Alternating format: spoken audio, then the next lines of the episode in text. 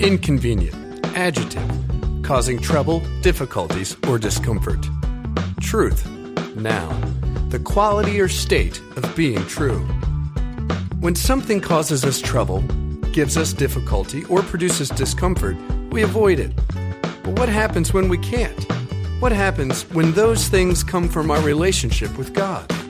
What happens when those things that are so inconvenient are also unavoidably true?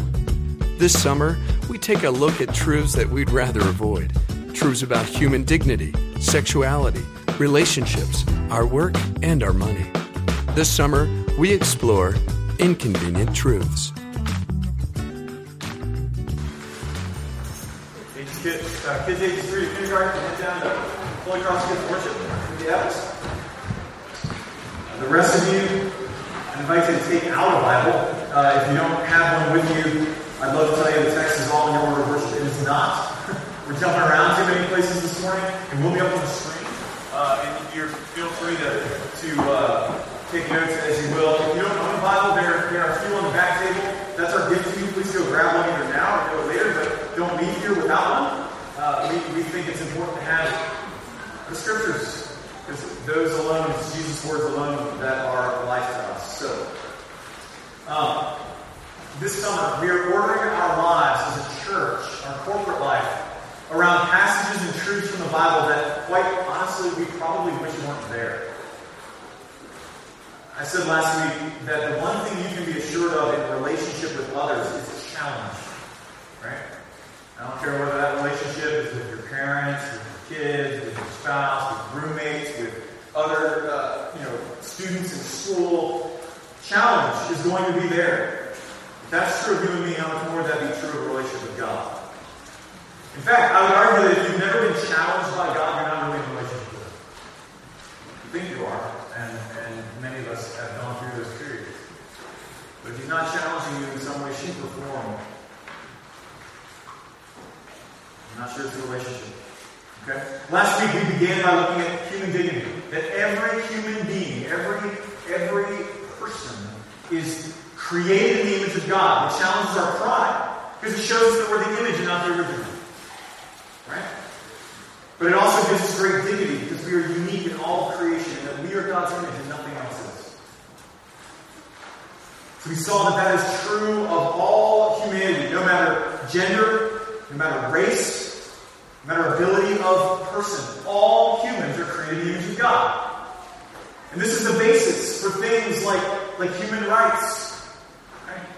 Like, like the value of persons, things like that. Our culture as a whole wanting, wants to eschew the idea of the image of God and is then left with no foundation for human rights, no foundation for human dignity. We just kind of pluck it out of the air. You can't say that you're no different than the ant and then argue that every person has a right to everything from happiness to the internet. You can't have your cake and eat it too. This morning, we look at one of the implications of this Christian doctrine, the Christian doctrine of humanity being the image of God, the imago Dei, one of the implications being the value of humanity. So let me pray for us, and then we'll get into a bunch of different texts this morning. We You pray for me. Lord, as we come, um, I'm know, which is, I know that this is going to be hard for a lot of us this morning. And so I pray that you would soften our hearts, keep our ears open. All the things that make, we're going to want to make us run away, uh, whether literally or just metaphorically, we pray that you would be present, you would speak to us, and that you would preach your gospel to us. Lord, let Christ and his work come out, let the who speaks fall away. For you alone, you alone, Lord, hold the words of eternal life. And so speak.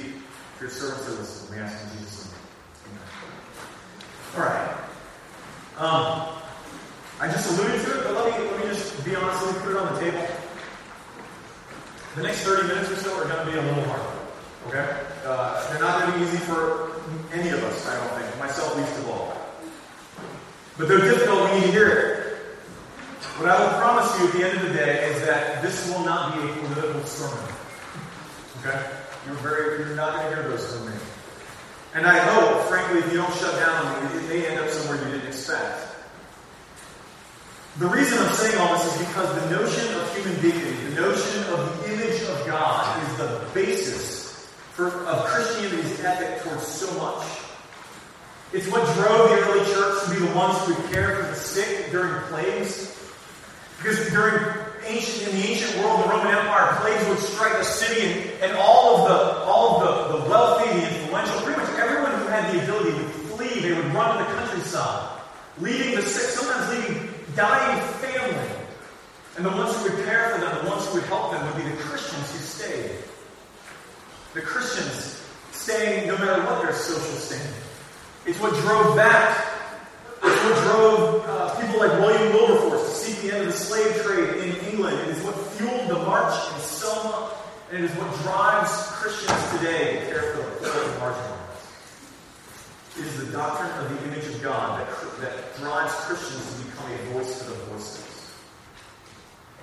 And so this morning we will see how this relates to the truly voiceless in our society, the unborn outline in the bulletin that's helpful. We're going to look at giving and relating. We're going to look at answering and autonomy, and then we're going to look at cross-shaped response. Okay? Try and stay with me. As we get to giving and relating, I want to be clear on something. You just talked, I just said the word unborn, right? So all of your alarms are going off. Some of you are like, I think today to visit the church? Really? Today. I know, right? All your alarms are going off. So let me be clear on something. Nowhere in the Bible will you see the word abortion. Doesn't occur. Nowhere in the Bible will you see a specific command against terminating a pregnancy. It's not there. Right? Let's get that out of the table. It's not there. However, for the vast majority of the last 2,000 years, and by vast majority I mean like 1940 of those years, Christians have been opposed to the practice. One of the earliest Christian writings ever after the New Testament is called the Didache, which in Greek means teaching, the teaching of the 12 apostles. This very book commands Christians not to do this. So why? Why the unanimous witness of the church, not just not practicing such a thing, but, but more importantly, that, that the early church and, and other systems have sought to care for these kids who, who society deems as unwanted. Why? To answer that, we have to see how the Bible talks about the one who gives life and value. Okay? We're going to start with Psalm 139. If you're familiar with this debate at all, and some of you are, you'll know that this is this is used a lot. Okay?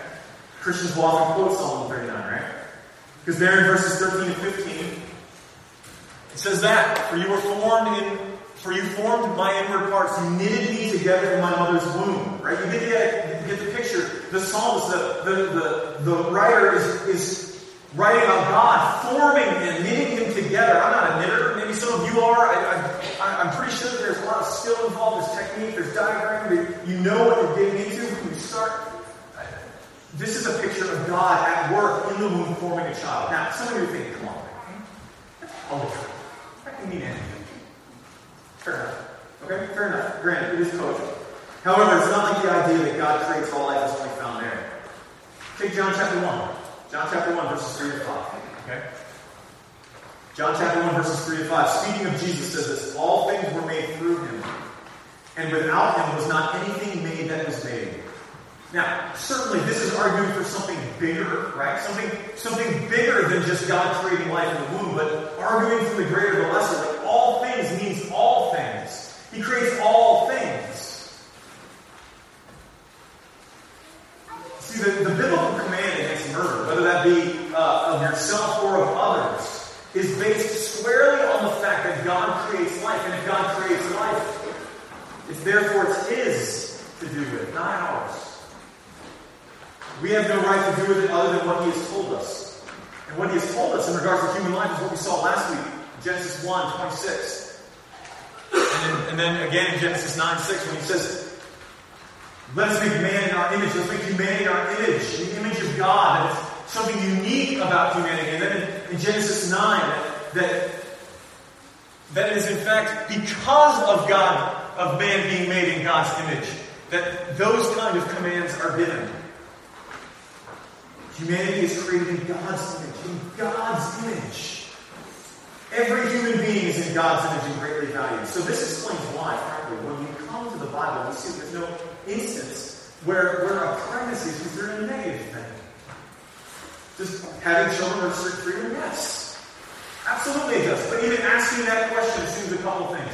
A, it assumes that, that we are free to do what we wish to do in the first place.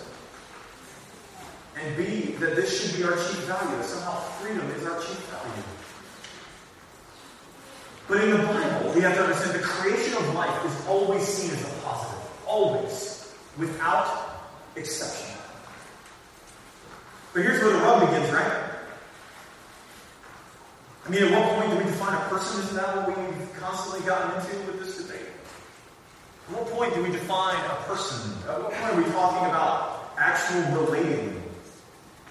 Again, the Bible doesn't explicitly answer this in the sense we want to. I think most of us would really love it. It was like the book of First Americans, and it gave us like all the list of all the little things that we had in our peccadillos. And we wish it said explicitly but there are strong implications to be made on what it does say. First, we have what David says in Psalm 51.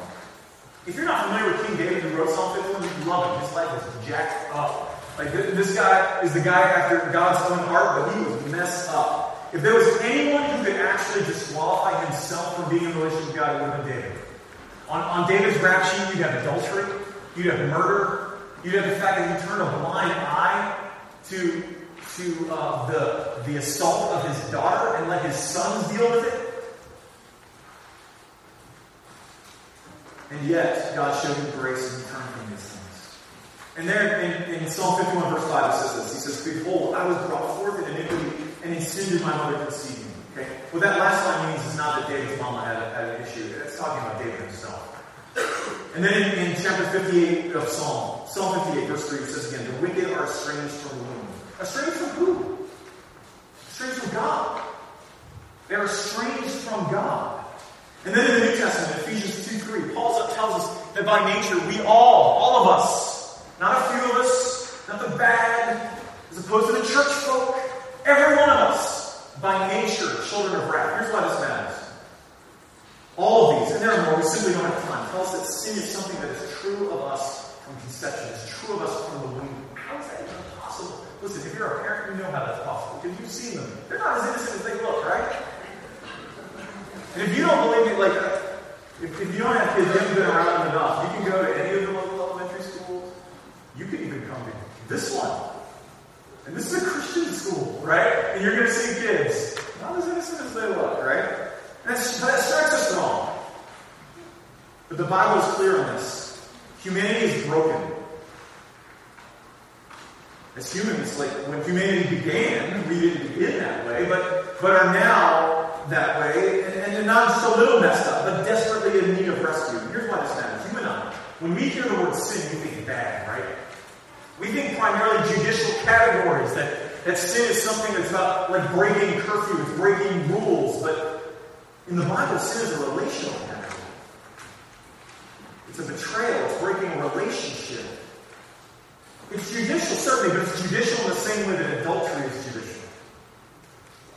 It's the breaking, certainly, of promises, breaking of a covenant, but also the breaking of a relationship. But listen, here's the thing. You relate to persons, not to cells. God relates to persons, not to cells. If you are in this category from the womb, it means that God creates persons in his image in the wombs of women. That is what he does. So yes, there is no command. Be clear. There is no explicit command in Scripture to not end in pregnancy.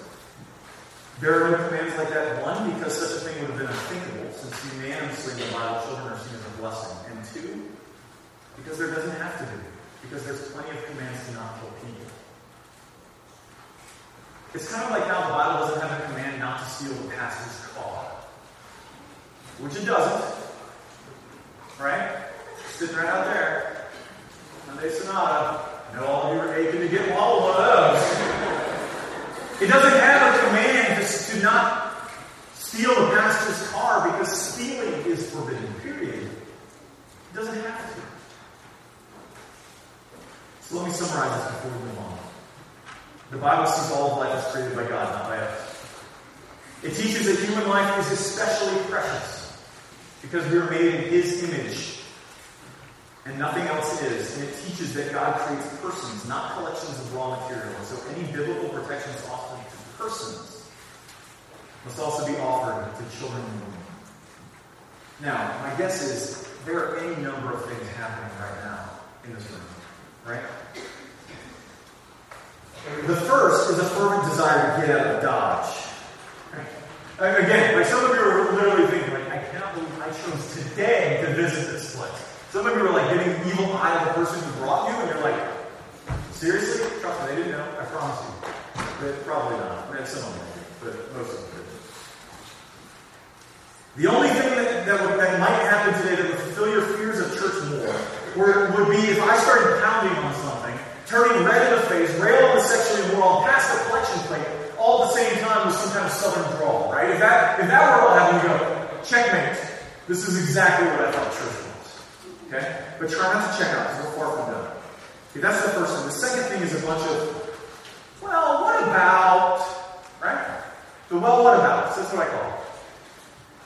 Many of us agree with much of what I just said, but the what abouts create a trump card that cancels out the Bible under the rubric that it can't relate to today's complexities. Things are complex. Things are very complex. But the Bible does speak into it. So let me cover some of those whatabouts, if I may. Okay? Stay with me. The first one about is normally running to the extremes, right? We love to run to extremes. We think, well, what about when the mother's life is in danger? Or what about in, in case of sexual violence, like rape or incest? These are awful realities. Let me, let me be very clear. Those are awful realities, not fictions. Sometimes when Christians end up talking about this stuff, they make it seem like, oh, that doesn't really ever happen. It does. It's awful. And we should grieve over those things. Okay? That said, these are awful realities, but the issue of sexual violence in these cases accounts for slightly more than 1.1% of all abortions. Cases where the mother's life is at risk are like around 4%, and that includes ectopic pregnancy, which many people don't even consider under that rubric of abortion. Right? Another 3% are carried out because of health problems in the baby. That leaves roughly 93% of abortions that are due to social concerns. Social concerns like, um, I'm not ready for this. Like, um, I have my whole life ahead of me. Like my, my career. Like school. Like what will people think? And that's 93% of roughly 1.2 million a year. So before we run to that what about, let's not pretend that when we run to that we're guarding the 4.5%. That's all it does. Okay? Those are complexities. I wish we had time to deal with all of those, but I want to deal with the vast majority. Okay? Then we have the argument that goes kind of like this. Rick, you can't legislate morality. You can't. Come on. I don't like it, but I can't force my opinion on others. First off, all we legislate is morality. Okay? That's all we legislate. You, you wouldn't argue that if we were talking about killing adults. Okay? You wouldn't argue that if we were talking about theft. Those are morals. And they are morals that we very much do legislate. Listen, I know that I'm going to step on some toes here. So I am sorry from the get-go, but sometimes I think we need to be shocked out of this. I am pretty sure that there were plenty of Germans in the 30s who thought Jews were nice and they would never kill one person.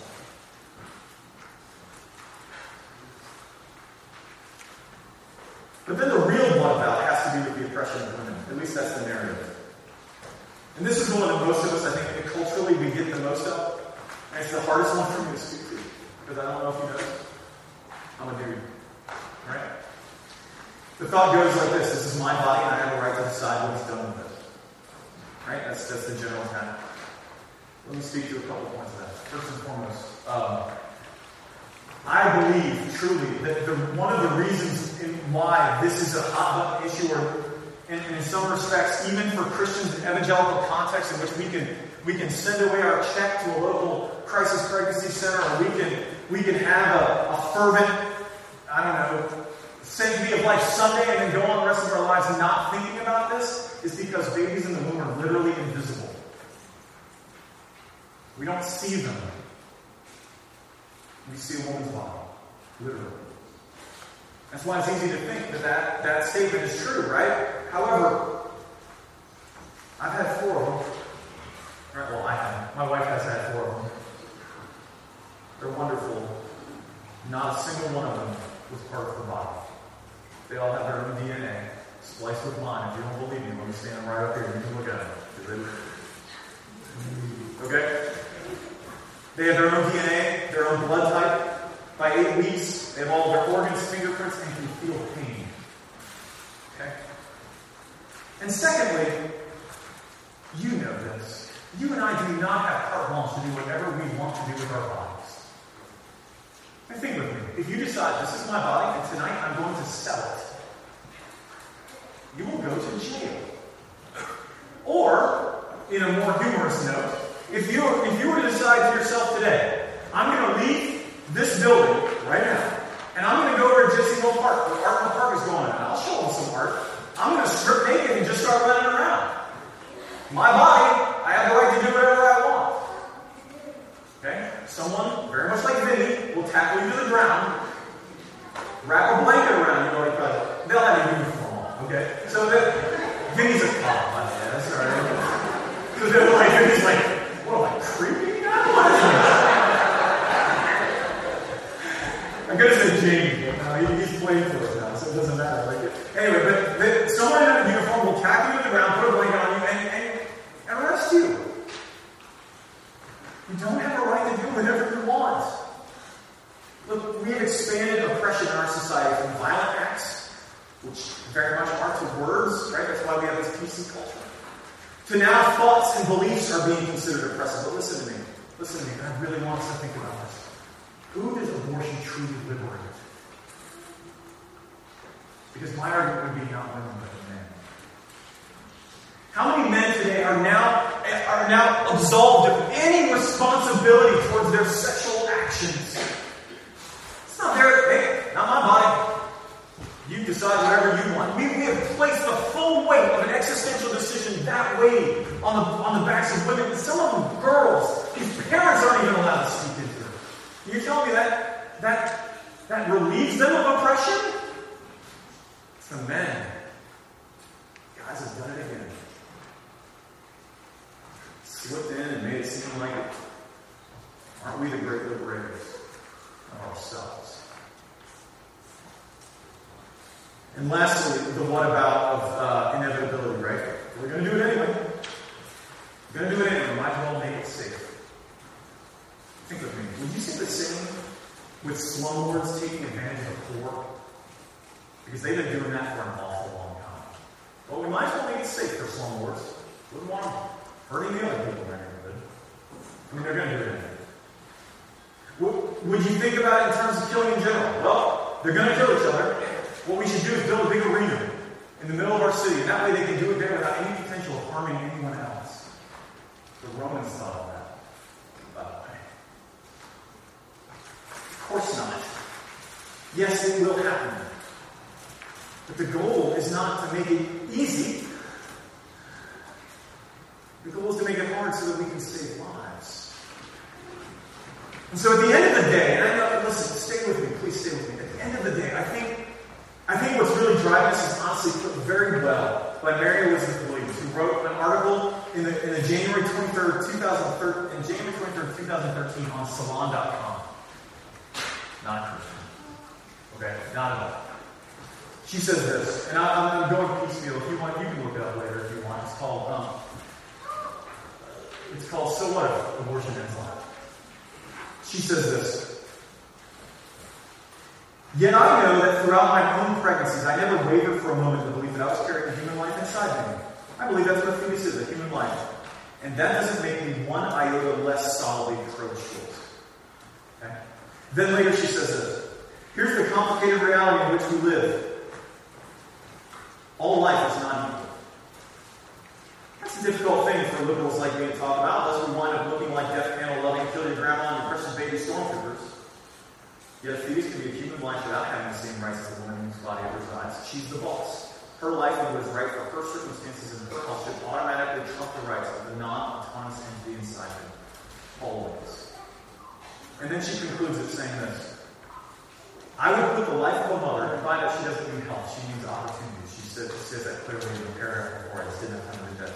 She that I would put the life of a mother over the life of a fetus every single time, even if I still need to acknowledge my conviction that a fetus is indeed a life, a life worth sacrifice. That is stark, right? And I don't care where you sit in, in terms of your, your position on this view, that probably sounds really stark to you. Like, whoa. I just think it's honest.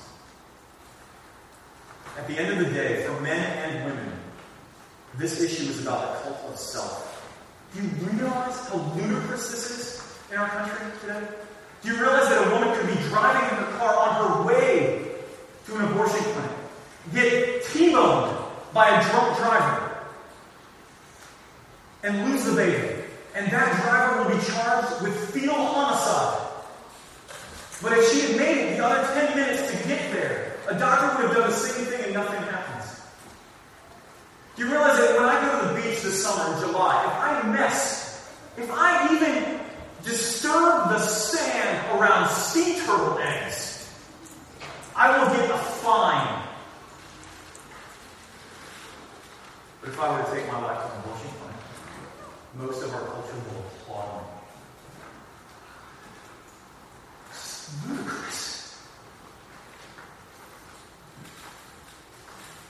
It is ludicrous because all that ultimately matters is me. And listen, I don't say this imputing women. Like I said before, I think this practice does more to, about, this is more about men than women. It's ultimately about our desire to be our own boss, our own God, to call the shots and to be beholden to no one. And the only way we do that, the only way we've ever done that as humanity, is to say the one for whom we are arguing against is not entirely human. All life isn't exactly equal? Remember what I said last week. This is the first step we always take towards oppression. And to me, I don't know about you, it sounds like the same garbage that you read in Nazi propaganda or that three-fifths compromise stuff that was going on in this country. It's garbage. What Williams is arguing for. She's arguing women, for women to flourish, a life needs to be sacrificed. And frankly, she is right. But it isn't the babies. It's the Son of God. Now, before I get to our response, let me say that there, there are at least three different possible, maybe more than three. I'm going to name three responses that are going on right now. The first is shame. Okay? Because stats tell us that one in four women by the age of 45 have had an abortion, which means that there are, there are women in this room, more than likely, who have gone through this. And, and that's not even counting the number of men that have pressured women into it. Okay? Some of you are listening too. And what you are tempted to do right now is to devolve into shame and thinking that this isn't the place you, that God doesn't want you here, neither do we. You are wrong. Listen, I threw out the word murder earlier. Um, and it would be easy to think that that means that we think you are unwelcome, and that is not true. Let me tell you what the Bible says about certain folks. You know Moses? Pretty big in the Bible. Red Sea, all that stuff. Probably has some. Let my people go. Moses? He was a murderer. He was a murderer, and God rescued him and used him to rescue his people from slavery. David? Let's talk about him. David murdered one of his bodyguards so that he could have his wife. God rescued him and called him a man after his own heart. Paul, the Apostle Paul, the guy who wrote most of the New Testament, a self professed murderer who God rescued and used to plant his church throughout the world. And in one of those letters that Paul wrote, 1 Corinthians 6 9 to 11, Paul gives this big list of bad sins, bad folks, bad things. You can hear, you can see the red face and the sweat smiling and pounding, right? And after giving that list, he says this, and such were some of you. It's not written to a stadium, it's written to a congregation. And such were some of you. In other words, these are church members, he says that you were washed, you were sanctified, you were justified in the name of the Lord Jesus Christ in the Spirit of our God. Here is the point if you are tempted to move into shame, I'm here to tell you, you cannot, cannot out sin God's grace. You cannot out sin the cross of Christ. Don't run to shame because Jesus died for sinners, not good people, not church folk. Died for sinners. The ground at the foot of Jesus' cross is level, and so that is why Paul says, where sin increased, grace abounded all the more. You cannot out sin. You need Jesus, and so do I. But you need him no more or no less than I do. By faith, we are giving Jesus perfect record before God, and our sin is dealt with in his death. So run to Jesus because he is for you. That's the first. The second possible response isn't shame, it's pride. Which I think is probably more likely in this room. Because some of us is feeling right, right smug right now, right? Because we feel justified. Finally, Pastor said what needed to be said. Get it. Like that's that's where we're at. To you, I would say this. Jesus had some things to say to those who laid up burdens on others' backs and did nothing to help them lift them. He said they preach but they don't practice. So if you want to go tell women abortion is murder and then do nothing to help them, you're doing the exact same thing. You're laying out heavy burdens on the backs of others and you will lift no finger. You care about life, all right. You care about enough to make it someone else's responsibility to care for you. Your job is done once you send that check. Here's the good news, though. Jesus died for your self-righteousness, too. Don't you see? Jesus' harshest words were for those who didn't see themselves as bad enough to need Or at least, well, I mean, I know, I know I need but maybe not as bad as those. Those people made those bad choices. Made those those vile sinners, they made those irresponsible life moves. Listen, we are all the same. We are all sinful in need of a Savior. Maybe you didn't make those choices. Or maybe you did, but your story ended differently. Pregnancy wasn't part of your story. So what? Listen, give up on your supposed goodness. Look at Jesus to see that you are just as broken as anyone else. So we have shame, we have pride, but last time I was about anger. Because some of us have thought we could ride the fence, we could be anti-abortion or pro-choice. And I've said, so far to do that is like turning your face away from the weakest and most marginal in our society and what the powerful do what. For their own good. To me. Uh, this is our whole series, right? Some truth is inconvenient. It's very inconvenient. The reality is, though, that Jesus is enough for all of us. The gospel has got to shape us into a people who look like Jesus who challenge the status quo. Right? He did. He railed against it, but was also willing to give his life to see others flourish instead of letting them go their way. Our indifference, friends, is sin. But Jesus died for that sin as well. Now, having said that, let me enlarge our concern. I know I'm going along, so bear with me. You see, the parable that, that Pat read earlier about the Good Samaritan, I think, speaks clearly and, and informs our posture towards this issue. Because the Samaritan in that, in that parable didn't just rail against the evils of highway robbery, nor did he go to the governor and seek for more police on the road to Jericho. Well, I'm sure when he's patching up the dude's wounds and loading him onto his donkey, he's probably railing internally. I can't believe people would do this. And I'm sure he would not have argued with more police to help stem the injustice. But what he did instead was he gave himself. Too many evangelical churches proclaim pro-life messages and think that, and think that they are done by convincing people of sin. If you want to be pro-life, and I think Christians should be, then instead of picketing, at the very least, in addition to it, we should be doing what we can to help those babies and those women who have made those choices to live. So here's my challenge to Holy Cross today. Okay? Comes in a couple of ways. At this church, we are invested in two different areas that can be ways to live out this posture, the posture of the Good Samaritan in regards to the unborn. The first is this. The first is fostering and adopting. Okay? I want every family in this church, every household, yes, I'm talking about you, because I'm talking about my own as well. Every family, every household in this church, to be praying this week, maybe even fasting over it, to ask the Lord if he would have you foster or adopt. Every one of us. If he says no, then ask him how you can help others to do that. Whether that's financially or by helping those families with childcare or whatever. Okay? We're not a big church. We're not. Look around. We're not a big church. But we could put a big dent in the number of children in our community who, at the very least, feel and perhaps society has told them are unwanted. They are not. They're the image of God. That's first. Second, in addition to that, I want every family in this church, including my own, that means you, to be praying and thinking about how God is calling you to help with the ministry of young moms. Okay? This is a ministry, if you're not familiar with Young Moms, it's a ministry of teen moms uh, directed by our Manuel Lester here in the Valley. Who, who ha- it's a ministry of those, those girls and their babies who have chosen to keep their babies. They need help. They need encouragement. Some of them need a home for them and their baby. Some of you are like, whoa, whoa, whoa. Hold on now.